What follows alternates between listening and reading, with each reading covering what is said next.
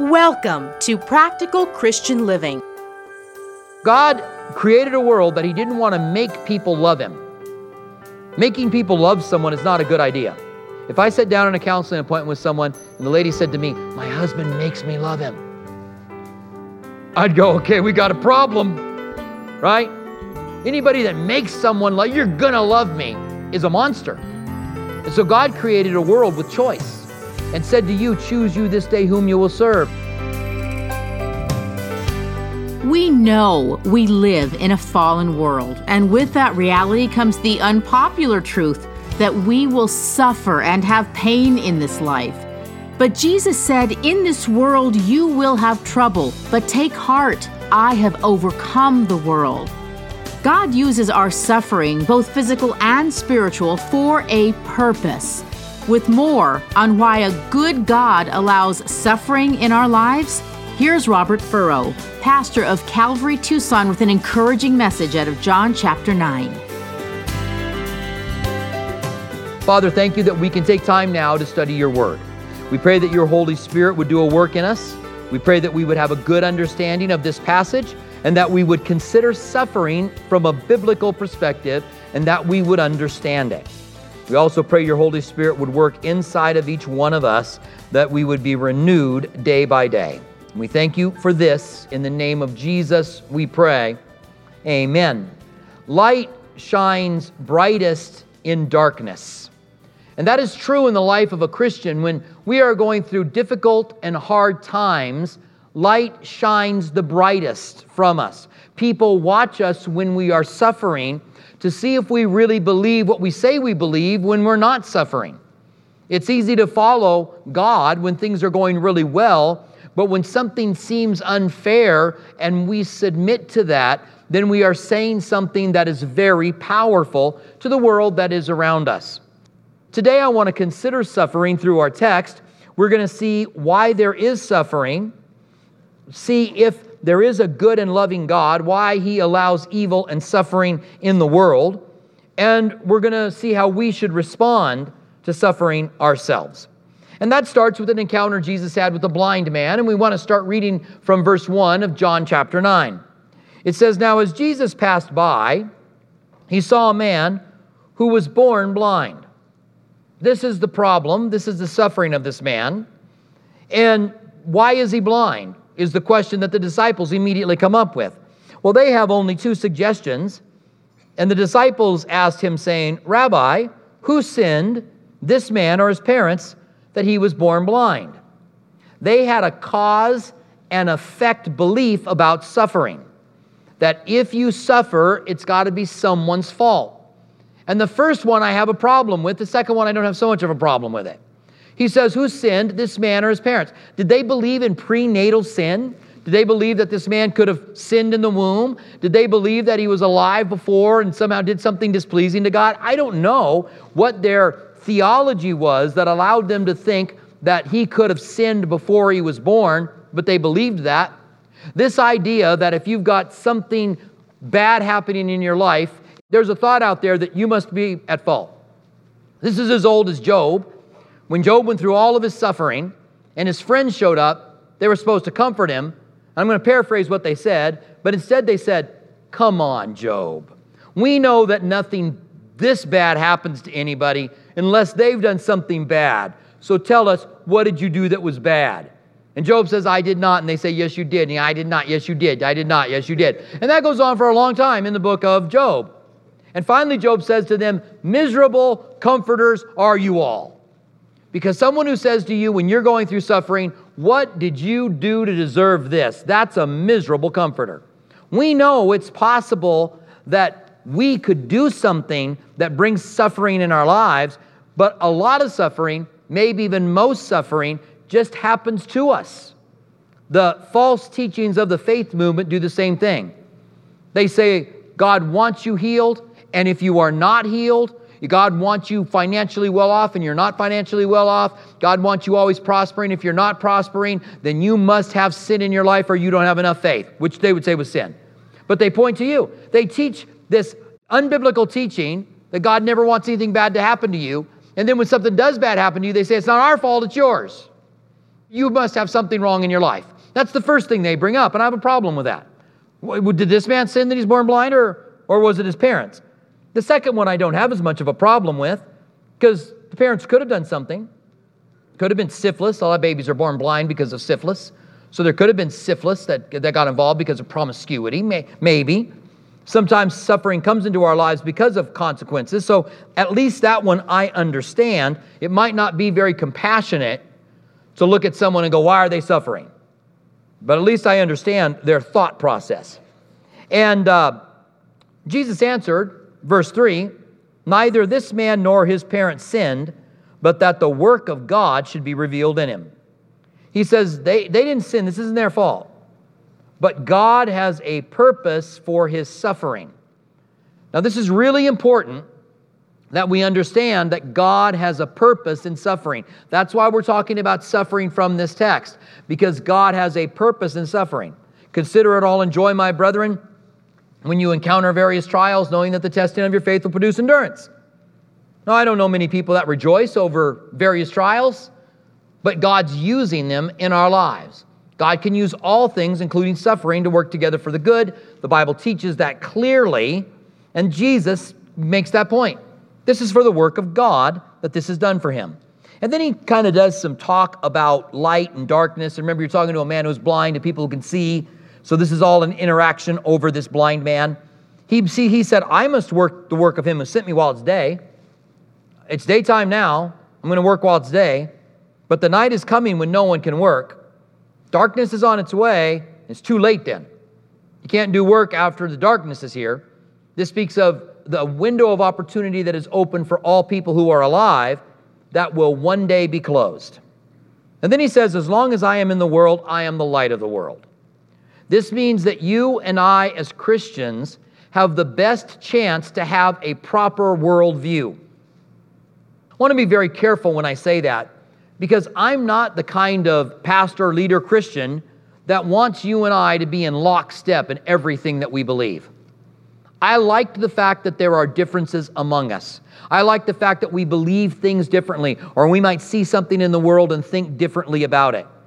Because if we don't, then we're acquiescing what God's given us to be able to seek truth, to see things happening in the world, and to figure out what's happening there. I can tell you that in politics, I am not a partisan. I have a side that I favor, but I'm not a partisan. A partisan is somebody who says, I just believe whatever my party says. I will question everything my party says. I'm really an independent, but I will question everything with the party that I that I vote on because I don't want to just be the guy who doesn't think things through. I don't want to believe it just because they say it because there's so much spin put on things that the truth is being denied by both sides. And I want to know what the truth is. So when I say that you and I have the best opportunity to see the light, that means we want to know what the truth is. And so we search the scriptures to find that truth and we think independently. We make our own decisions about it. And hopefully we come to the same conclusion. And if we do, that's great. And if we come to a different conclusion, then that's great. We can interact with one another. It's, it's the unity in our differences that makes unity amazing. Anybody can, can have unity with someone they agree with 100%. But when you disagree with someone and have unity, that's powerful. The Bible says we are all one. The Bible says be all in one accord has nothing to do with a Honda. Be all in one accord, it says. I know, stupid joke. Stupid joke I've been using for 35 years, by the way. But it has nothing to do with, with that. It has to do with us being in one accord, even though there might be differences. But I love that Jesus says, I'm the light of the world. If we want to know the truth, we've got our best chance. The world doesn't have it, other religions don't have it. But we could go through Jesus to see what's going on in the world. When he had, let me just read this all the way through. When he had said these things, he spat on the ground, made clay with the saliva.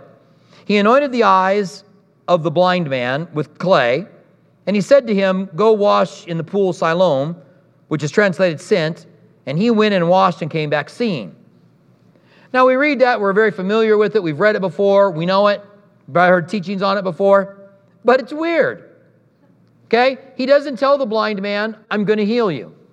There are a few blind people that go to our church, and when I see them, I come up and say hi, and I tell them, I'm going to give you a hug. Now, not during COVID times, right? But normally, because I don't want them to be startled.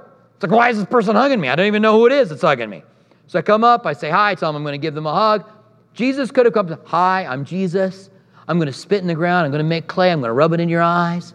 I'm going to heal you. You know, I just don't want you to be alarmed. But instead, according to the account, Jesus walks up to him and, and his, his, like any blind person, his other senses are heightened. He knows someone's approaching and he hears, right? He's got to be thinking, what's going on? He hears somebody spit on the ground, and then he hears him down moving around on the ground as he's making clay with his spit. And I mean, I just want to be honest with you, that's gross. Now, it's Jesus' spit, I know, okay? But it's still gross. If I watched someone do that, I would be like, gross. So, Jesus, and he makes clay, and then without telling him, he rubs it in his eyes and then says, Go to the pool of Siloam and wash out, wash it out. Now that's a command of God that he probably didn't have any problem with. He's like, okay, sure, I'm going to the pool of Siloam. Some things God tells us to do are hard, and some things are really easy. But here's the thing that's important about this, and we see it in every one of the miracles of Jesus it's in the command that there is the power to be healed or to do what God tells you to do. The man with the withered hand couldn't stretch out his hand. Jesus said, Stretch out your hand. As he started to do it, he was able to do it. When Jesus tells the lepers, Go show yourself to the priest, and they go, the Bible says, As they went, they were healed. It was in the going, I think the, the King James Version says, that they were healed. It's in the doing, it's when we are obedient to Him. And there are all kinds of things God tells us to do. And we should be excited by faith to say, I want to do what God wants me to do because God's going to move when I am obedient to His word, when I'm doing what He says. When I teach about love and people say, I can't love this person, hey, why don't you give it a try? See if there's not power in the command. Or I can't forgive that person. Why don't you try? Start forgiving them and see if there's not power in that command. And so he comes back seeing. Now, therefore, the neighbors of those who previously had seen that he was blind said, Is this not the man who sat and begged? Some said, This is he. Others said, He is like him. And he said, I am he. His life was so transformed by Jesus that people didn't recognize him. I've known Christians like that. friend of mine, Gino Geraci from Calvary Chapel of, of South Denver, his brother was voted most likely to go to hell in high school. I can't remember what Gino was voted, but when he got saved in high school, his friends didn't recognize him. He was so radically different. He had changed so much. The people are like, I don't know if it's him or not. It's like him. And when that happens, when God changes us so much, we have an opportunity to give our testimony. And our testimony is very powerful. Listen to his testimony. He said, I'm him. Therefore, they said to him, How were your eyes opened? How is it you're so different? Therefore, he answered and said, A man called Jesus made clay, anointed my eyes with it, told me to go to the pool of Siloam and wash. So I went and I washed and I received my sight. That seems like a very direct testimony, but it's powerful. The Bible says in Revelation, we overcome Satan with the blood of the Lamb, that we are forgiven by his blood, and by the word of our testimony. We have a powerful testimony. I consider my testimony to be boring. I went to church my whole life.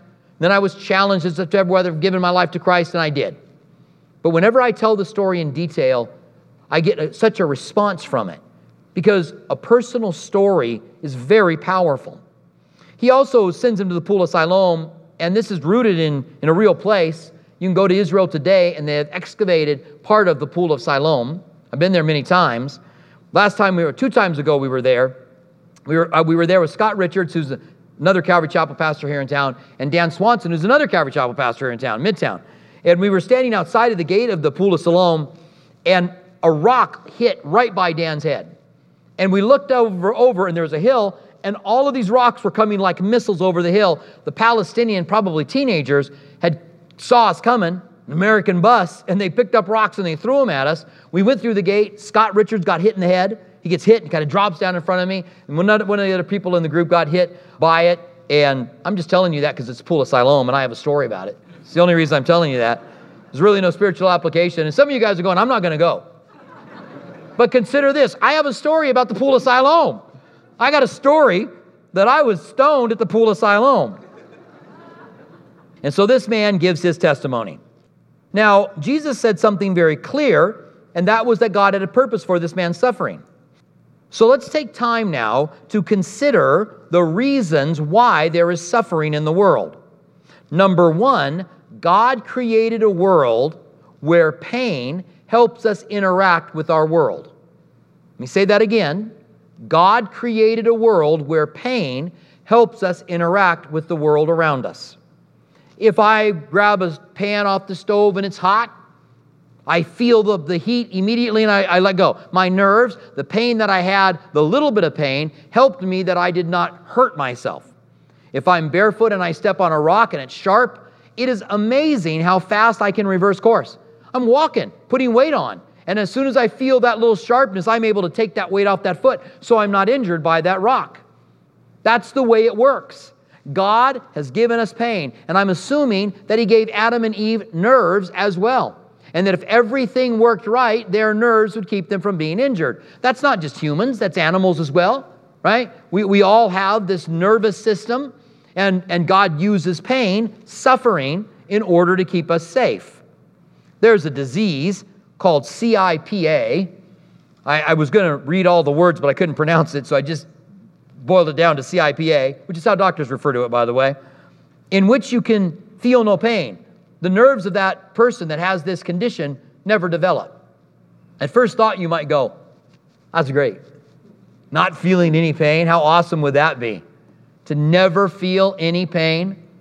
Some of us that might have back issues, some of us that might have chronic pain issues, we would go, Yeah, right now it'd be great to not have any pain. But these people lose their fingers and they lose their toes, they lose their hands and they lose their feet. They, they sometimes get infections that are severe and cause sepsis that ends up killing them because they don't know when they're injuring themselves. They don't know until later. They injure themselves and don't know it. Sometimes that happens to us, right? All of a sudden you find a cut on your finger, like, where did that come from? I don't remember when that happened. But imagine if you could be severely hurt. So God created a world where pain is necessary to be able to interact with the world around us. That's what God did. We observe that, and we can say that there is suffering in the world to keep us safe because pain is used that way. Now, the second reason that there's pain in the world is because God gave man free will. And write that down. You might not make sense right away, but it will. Because God gave man free will. So God created a world that He didn't want to make people love Him. Making people love someone is not a good idea. If I sat down on a counseling appointment with someone and the lady said to me, My husband makes me love him, I'd go, Okay, we got a problem, right? Anybody that makes someone like, You're gonna love me, is a monster. And so God created a world with choice and said to you, Choose you this day whom you will serve. Love the Lord your God with all your heart, soul, mind, and strength. You get to choose if you're gonna love him or not. And after you choose to not love him, then you've got a choice. See, it's, it's, some people say when you choose not to love God, then you're automatically evil, and, and, we could we could argue the theological points there. But when you choose not to follow God, you can do good and evil. People that don't follow God can still do good things. I mean, I have people argue against that, but it's just you know some arguments you don't you don't have to worry about them. Someone who doesn't know God, and we all know them, are, have done good things, or they can do evil things. And a lot of people choose evil. And some people, well, and, and, you know, in choosing evil, God's given us this inward system as well called the conscience. We feel bad when we do something evil. And so most of us go, I don't want to do that anymore. But some people sear that conscience, some people don't have that conscience. Like the person who doesn't have nerves, there are people that are born without a conscience. And all they care about is themselves, and they can do as much evil as they want.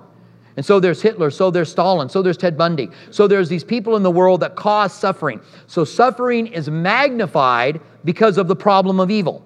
Evil is in the world because God gave man a choice. Some men choose evil, and that is now magnified suffering. And you and I may have gone through suffering because of someone, you and I have gone through suffering because of someone else. We all know what that is like and so suffering is here because God created a world in which we interact with. And by the way, our souls are the same way. If we feel bad, our conscience, but even other things, if we just start feeling bad, it's telling us something is wrong. Now, I understand there can be chronic depression and there could be a lack of a balance of the chemicals, that in your, your mind that make you feel good. I understand all that. But for healthy people, and most of us are healthy, when we feel bad, it's telling us something. It's saying there's something in your life that isn't right. That's the way God created the world.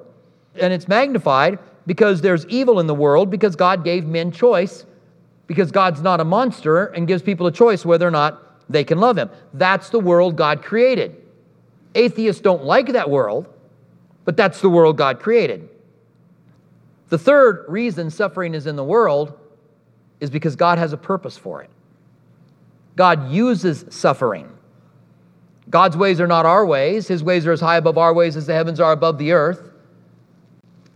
If I were God, I'd probably try to find a way to bring deep character into people's life without suffering. But God uses suffering. C.S. Lewis said, and there's no good message on suffering that doesn't have this quote in it, by the way.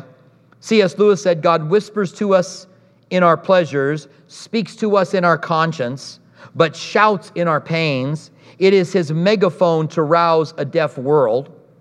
It's interesting that when you look at a map of where the most suffering is in the world, that that is the area that is more open to Christianity.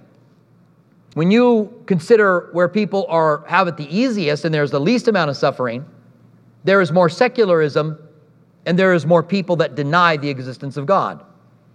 Suffering and pain causes us to seek God. If there's a lack of it in our lives, then we have a tendency just to go our own way and to not really come to Him. So God uses difficulties, suffering, and hardships to discipline His children. God uses it to draw people to Him. God uses it to work in people's lives. Examples in the Bible of this. There's many scriptures that tell us that, by the way. But examples in the Bible, one is Joseph, way back in the book of Genesis. Joseph had several seasons in his life. The first one was as a loved son. Jacob loved one woman and ended up with four wives. If you want to read the very tragic story about how Jacob got four wives, it's back in Genesis. Doesn't make that sound very appealing.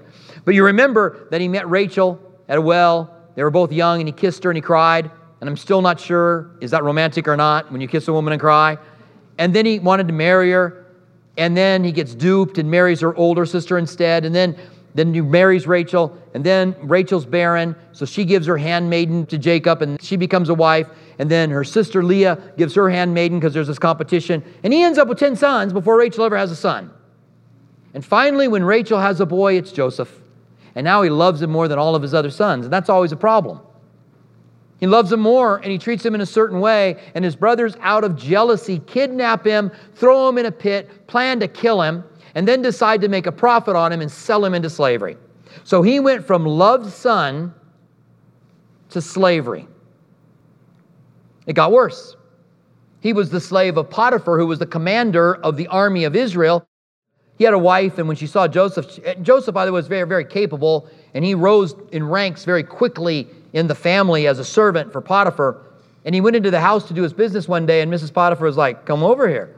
And he's like, No, and then one day when he went in and he was there alone with her, she grabbed him by his robe and said, Sleep with me. And he wiggled out of his robe and he left it behind. And when Potiphar got home, she said, That slave of yours came in to rape me. And he ran away. I screamed, and he ran away without his coat. And so Potiphar threw him in jail. He went from the frying pan into the fire. Now he was a loved son, and now he is, is a slave, and now he's a prisoner. But God's providence was at work. We pray that the Lord is speaking to you in a personal way here at Practical Christian Living. If you'd like to hear more of Robert Furrow's teachings, visit calvarytucson.com. For our local listeners, Calvary Tucson is open and holding physical services while being mindful of social distancing guidelines. Our East Campus at Speedway and Camino Seco meets Saturdays at 6 p.m. and Sunday mornings at 9:45 a.m.